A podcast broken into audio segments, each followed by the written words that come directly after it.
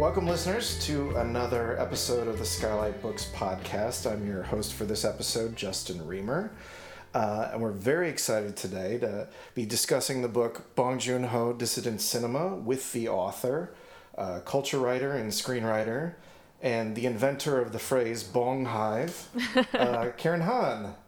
Uh, welcome, Karen. Thanks for being here. Thank you so much for having me. I'm such a fan of Skylight, so it's an honor to come on the podcast.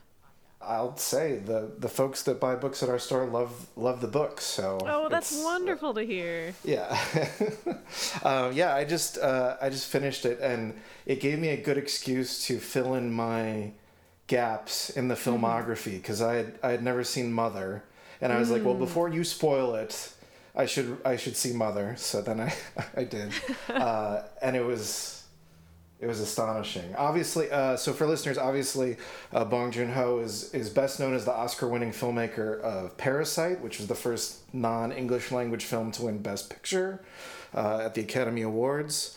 Um, I guess the best place to start uh, would be so. Where did you first come into contact with Bong? What was your first film? How old mm. were hmm. you? Like, what what what was it? Um, so my first uh, Bong movie was uh, The Host. And I think I saw it either within the year that it came out or the year after um, on DVD. Uh, my mm-hmm. dad mm. was a huge cinephile and would show me a lot of movies um, just in general like sometimes i think too early for me to be watching them. Like i remember like my first memory of watching a movie is of amadeus and it was so traumatizing oh, wow. to me because that movie opens with salieri like com- trying to commit suicide and as a child i was like oh no i don't understand like what's going on right now? Um, but the host luckily like i was already a teenager at that point so i was kind of in the prime spot i think to see that movie because it, yeah. it just works on so many levels like it works as this like action monster movie but also it has this incredible like family dynamic going on uh, i mean i'm sure we'll get into his movies a little more but that was my introduction to bong and i think like that movie still has a very special place in my heart because of that oh cool yeah i feel i feel like for me it was the same like mm-hmm. i was introduced by the host and it was it was like you've got to see it it's not like any monster movie yeah. you've seen and it was kind of like left at that but then you're like oh it's not like any monster movie because there's a lot more going on. Right like, yeah. like it's a movie. It's not just like genre thrills or whatever. Exactly exactly. Um, what what was your uh, initial impressions of Bong and like how did it develop as you saw more of his films? Um, mm-hmm. to to the point that because you you state that he's your your favorite filmmaker so how did that how did you come to that? Well I tend to like movies, for better or worse, that are trying to do a lot. Like my friends, like roast me a lot because some of the movies that I tend to like are like not critically that well received. Like I really loved uh, Gore Verbinski's A Cure for Wellness. I really loved the movie like Mortal Engines that came out several years ago. Like precisely like not necessarily because I think they're they hit the mark, but because they're yeah. very ambitious and trying to do a lot. And I think Bong Joon-ho is an example of a filmmaker who has really big ideas for his movies and manages to pull them off. Like it's sort of like what we were saying about the host, like it has a monster movie level, but at the same time like it mostly the monster's kind of incidental to the rest of the movie despite being kind of like the main thing that people think of when they think about that movie because it's about mm-hmm. like again this family and then these various like social strata of people helping each other like the idea of all of us who are quote unquote like considered like weak by society like having to band together in order to effect change because the larger systems that we live in like aren't necessarily going to help us to the degree that we want. It's a commentary like politically both on like the korean government and the american military presence in korea and then also like a little bit the iraq war. Like there's so much going on. It's so ambitious and yet it lands every single one of those points pretty perfectly.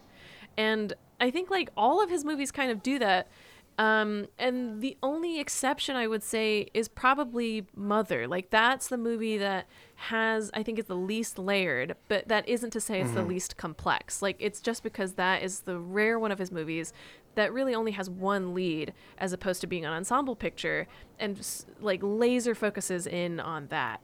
Um, that said, like again, his movies kind of just keep exploring these themes to greater and richer results. So the more that I familiarize the more that I familiarized myself with his work after the host, the more I like appreciated what he was doing and the bigger fan that I became of his work. Yeah. Because I, th- I think that when I had only seen a few movies, Mm-hmm. it like my sense of him was was just that like oh he's the guy that kind of plots differently and like like kind of surprises you in that way. But then like when you watch when you really watch it all because because your film talks about all seven feature films uh, plus shorts, music videos, and Mm-hmm. uh, some other stuff. But um, um, th- then you see like the bigger themes, like the capital T themes, like Yeah. uh, about like the the divide in class and and capitalism and what it does to people. Because because uh, as you were saying in in the host, like. Uh, the people that are sort of the with uh, the have-nots Mm-hmm. uh, band together, but in other films like Parasite, they uh, fight amongst themselves Yeah, to yeah. Mm-hmm. no one to no one's betterment.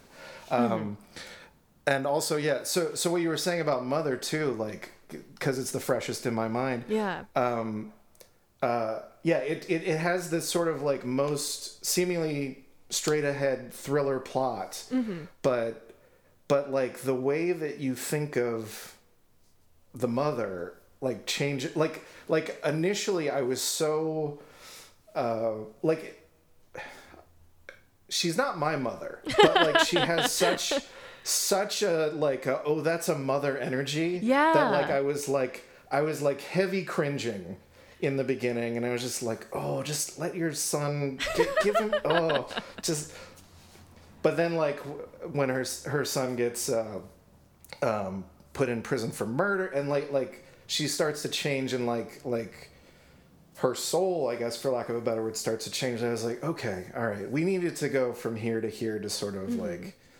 understand that. Um, but like, but like that that um, you sort of say that it's hard to to rank his films apart from maybe putting Barking Dogs Don't Bite at the bottom, just because it's sort of like the one that even he's like, don't see it.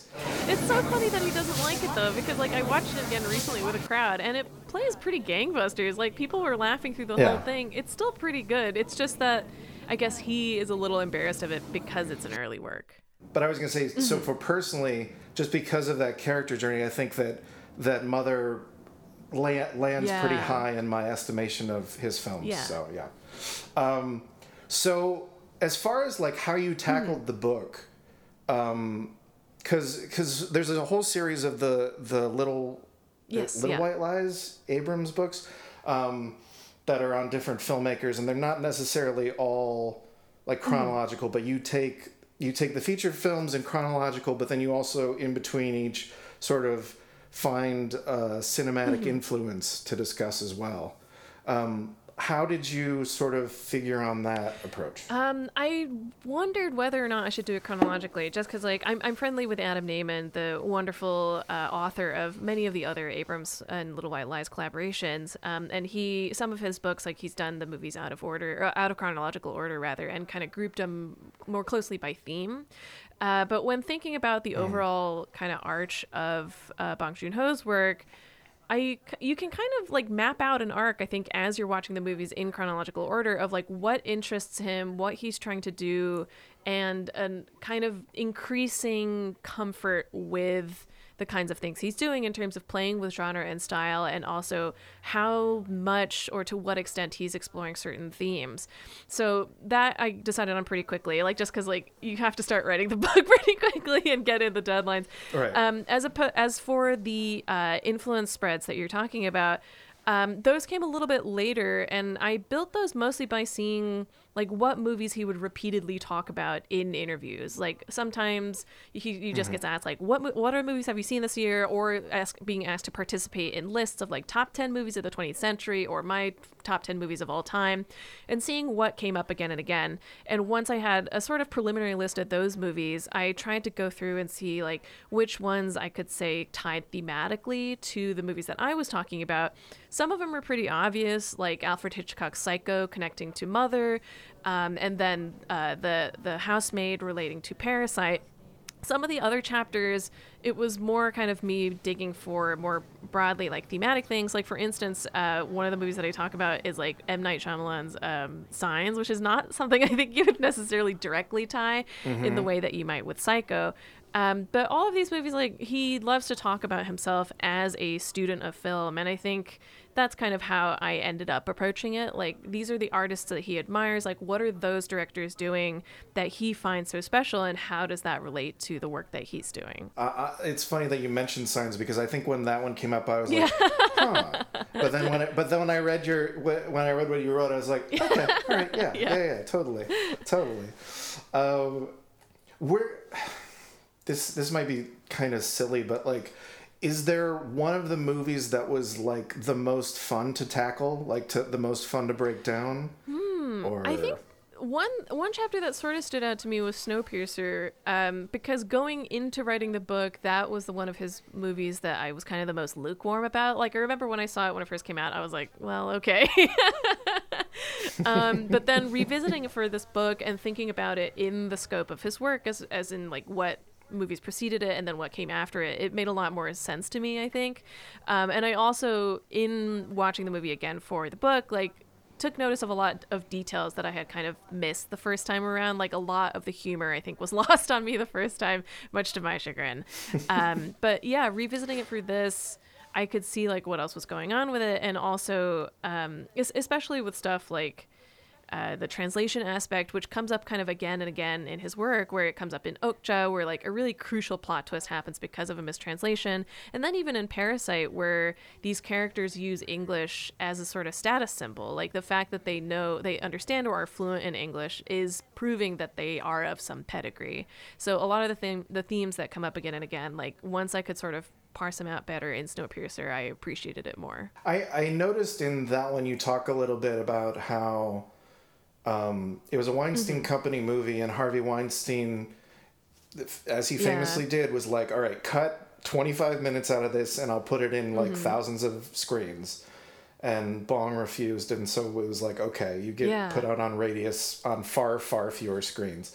Um, is is that his only like real butting heads with with like producers or or uh, studio executives yeah, as far as to that as extent know, certainly. or... like he sort of talked about this like where several of his movies he's said that producers were like you can't end the movie like this. Like it needs to end differently.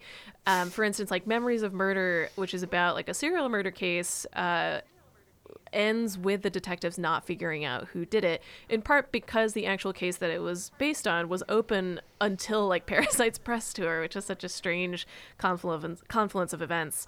Um, but oh, wow. he has always stuck to his guns up to that point, or like and to that point, um, and never, I don't think, had to really defend his vision in, to that extent before. Certainly, yeah. Were you thinking about this book initially, or was was the book proposed to you? The book was proposed to me. I think prior to that point, I had sort of been like, oh, it like might be nice to write a book, but I need I would need to write a proposal, and I don't know like who I would send it to, like who would agree to publish a book that I wrote. um, kind of classic self-deprecating stuff. But um, mm. it seemed like the folks at Little White Lies uh, were thinking about Bong as someone that they wanted to tackle for one of their next books, in part because I got reached out to not too long after Parasite's Oscar win. I would say it was like maybe half a year after that or something like that. Um, mm. And they, I luckily already sort of knew David Jenkins, who was the editor who reached out to me and who I worked on the most for this book. Uh, and he was very aware of uh, Bong Hive, as you mentioned. Um, and so he reached out to me asking if I wanted to do this. And obviously, my answer was yes, because this is such. It's very rare that someone asks you to write a book as opposed to the other way around. Yeah. It's a huge opportunity. And also, I love the books that Abrams and Little White Lies do, and the opportunity to write one on my favorite director seemed huge. Like it was a dream come true, really. So, so I was listening to some other uh, podcasts you've done about this, mm-hmm. and you were talking about the title "Dissident Cinema." Yeah. And how how you you like it now, but maybe it wasn't the, because of because of how it seems so politically like dissident cinema that it wasn't necessarily mm. what you hmm. wanted to to call the book. Um, yeah. What were some other thoughts you had? Um, one that I was really pushing for was Virtuoso, uh, which ended up being nixed by uh, one of the graphic design team because he, he mentioned that it it's a word that sometimes has more negative connotations. Um, but I definitely was hoping for something kind of a, a, title that was a little more broad, like just thinking about the other titles for the books that Abrams had published. Uh, for instance, the Paul Thomas Anderson book is called Masterworks. Like, I thought that this book also deserved something kind of in that vein, especially because it was the first book in the series that was going to be published that was not about a, a white person, basically. I was like, yeah. I don't want this to be the first one that's not about a white director and have it be the only title that isn't kind of more grand in that respect. Um, yeah. That said, to go from masterworks to exactly. dissident cinema is yeah. yeah. Um, that said, I've definitely come around on the title. Uh, uh, granted, I think sometimes it does need like a little bit of explaining, um, but dissident cinema it, for now, it, uh, or but dissident cinema like I, now I take it to mean like in part like he is literally a political dissident like he took part in a lot of protests when he was a student and is kind of known to be a little bit anti-authoritarian and at the same time he's sort of a dissident within cinema as well. Like he keeps bucking genre convention and doing things like uh, having these open endings and doing things that you normally wouldn't in movies mixing tone introducing your monster in the first like 10 minutes as opposed to hiding it. Like everything that he does is a little bit unpredictable and to that end he's i feel like he's a dissident in art as well. So that's what that title um, is meant to mean yeah, and I, I think that that is, I think that's very clear in the book, and I think that that it's one of those things that if it is like a what is what does this mean like mm-hmm. like as you unpack it it's like yeah. oh, okay so it's not it's not just a sort of shallow meaning of dissident like mm-hmm. there's um yeah I, I think it is a, a pretty strong title yeah yeah um when you when when you knew you were going to write the book did you think about trying to reach out to Bong for an interview, or were you just like, that's not even going to be something I consider? or... We thought about it, um, but in part it was because none of the other books had done that. Like we've we have we collaborated with Bong's team. Like we worked with uh, the great producer Doo Ho Choi, who is basically Bong's right hand man at this point, and he helped us out a mm-hmm. lot in terms of securing not only the interviews that are in the book, but a bunch of the assets as well. Um, but this process was sort of similar, as far as I understand, to the other Little White Lies in Abrams' book, where we would have some kind of contact with the director, where they would help with the project in some way, but wouldn't be directly involved with it. I was gonna say, like, like um, I really, I really enjoyed the the interviews in the end, just because mm. there was so many little moments that were just like sort of shocking. Like when the film editor talks about the first time he meets Bong they're they're served crab yeah. and he's allergic and just continues to eat yeah. it because he doesn't want to be impolite like i know it's just like my throat is closing and i'm still just like uh, pretend yeah. but fortunately he got the job too. Yeah. I mean it's it's it's shocking to an extent but it's also like i feel like any particularly like any korean who reads that anecdote will be like yeah i totally understand that like because um the like etiquette kind of demands it there, you, there's a really great anecdote where the sound editor is talking about combining um, like a piece of score with a piece of soundtrack, like music, like a, mm-hmm. like a mm-hmm. recorded song. Um, that was such an interesting thing because that that's that's definitely like getting into the, like the nature of collaboration where it's just like yeah like it's not just like put the two songs together like you've got to sort of like um because as you as you say, uh, he, uh, Bong has the nickname uh, Bong Tail yeah, for yeah. being very detailed, but it but it's not sort of like a tyrannical thing. But it's just like in in that moment, you're just like, yeah, I need the I need the songs to play together in a way that um, you know creates creates the correct emotional response. No, it's a funny story, like because it sort of ends with the editor, like Ralph Cheteyong. He says, like he kind of got so fed up at Bong, like not quite uh, uh, accepting what he was giving, but it was like, oh, like you do it, like you have you do it then, like you give a shot and see how you do. And Bong sort of just kind of laughing at that instead of also getting mad or frustrated, just be like, oh, come on, like you could do it, like you know you can do it, that's fine.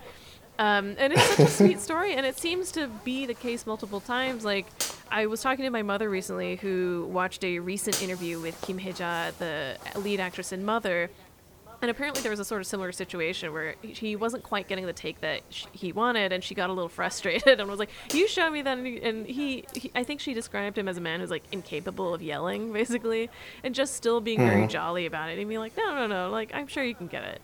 Um, so I don't know, like every single anecdote that I hear about him just makes him seem wonderful. and uh, and definitely the like his collaborators uh, that you do speak with in the book mm-hmm. uh, seem to to echo that as well. Yeah.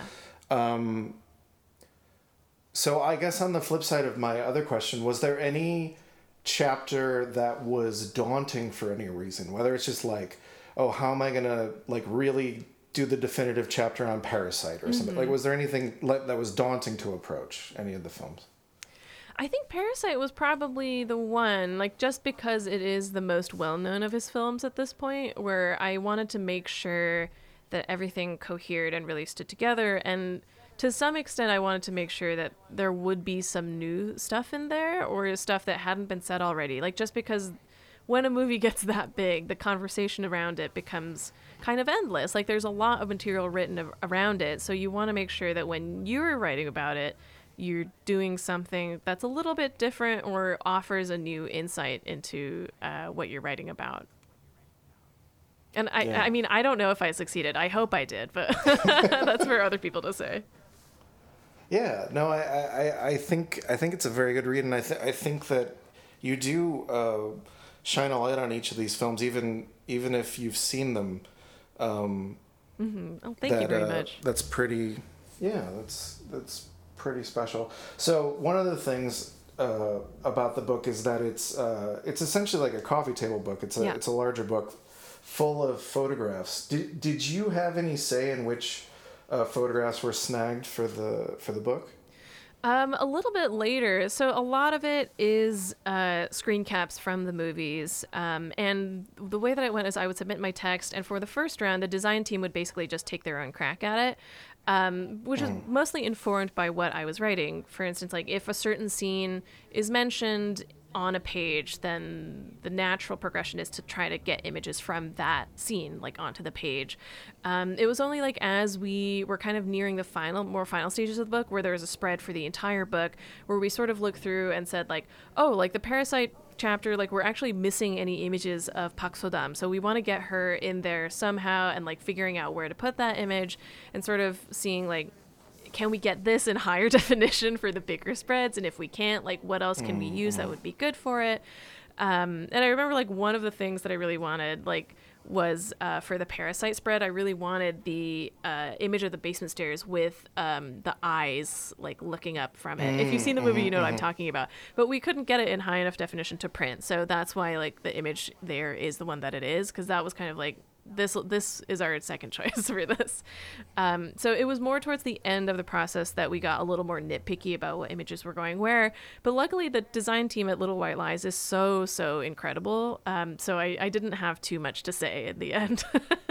I'm looking right now at uh, Barking Dogs Never Bite, and um, there's an image here of uh, it looks like a, a pot over uh, fire. Mm-hmm. Yes and then there's text on it, and then underneath it says "friends, not food." um, as as sort of like maybe that's the theme of park, barking dogs never bite is friends, not food. Um, yeah, it was sort don't, of don't cook don't cook the dog. yeah, exactly. like each of those images, it was sort of like because each of the books that uh, in Little White Lies and Abrams have done, like they've done work not just to pick images from the movies for the chapters, but with illustrators as well to have this kind of special kind of custom component for each of the books. And in this case, we knew number one that we wanted to work with Korean artists for the spread. So it's a couple of different illustrators who did the chapter title spreads and then the uh, final mm-hmm. illustrations uh, who did really, really remarkable work. And in the case of the illustrations that you're talking about that end each chapter, the idea was like sort of trying to do something that was a little more experimental or was a little closer to protest art, just keep in theme with the idea of dissident cinema and also Bong's uh, history as a protester, and sort of putting in these slogans, like kind of basically made up slogans, but ones that were thematically appropriate for the movie that they were accompanying. Okay, that makes because because it yeah it, it has a very sort of like yeah protest or propaganda Mm-hmm. flavor. But then I was like, wait, was this was this a, a promo slogan I I had missed or something like that? But, but it's uh, Yeah. it's a special. It's a special for the book. That's yes, great. exactly. Are you? Are there any plans? Because because uh, uh, Bong is working on another film Mm-hmm. now. Are there any plans when that comes out to to do an expanded edition of the book, or does it does it stand? I would definitely love to do more, um, but I would say that the precedent has kind of been not to do that. I think Abrams and Little White Lies also collaborated on the Wes Anderson books that Matt Zoller Seitz did. I remember he put out a solo book for Grand Budapest Hotel when that came out because it wasn't. It had the main book had come out prior to that. Um, but otherwise, I don't think that that has been the case for the monographs that they've done. Um, but I mean, I'll definitely ask my editor because it would be a joy to do that. Yeah, because because there is you you talk about it too in the outro that like it feels like this is such a sort of high point and and you're tempted to sort of be like and this is the peak, but there's still there's still hopefully like decades and decades of more uh, Bong films films to come. Yeah. and to sort of be able to continue to track the trajectory um, would be very exciting. Yeah, the line on the chart will only keep going up, I think. Oh, nice. Yeah. yeah. Um, well, thank you so much for for talking with us today. oh my gosh, no, thank you for having me on the podcast. It was a delight.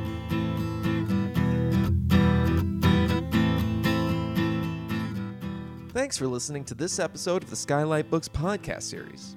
We hope you enjoyed it. If you'd like to check out the book featured in this episode or others, please visit skylightbooks.com. If you're in the Los Angeles area, stop by for one of our live in person author events. You can find a calendar on our website. If you like this podcast, leave us a review. It really helps us out. Our music is by Duck the Piano Wire. Till next time.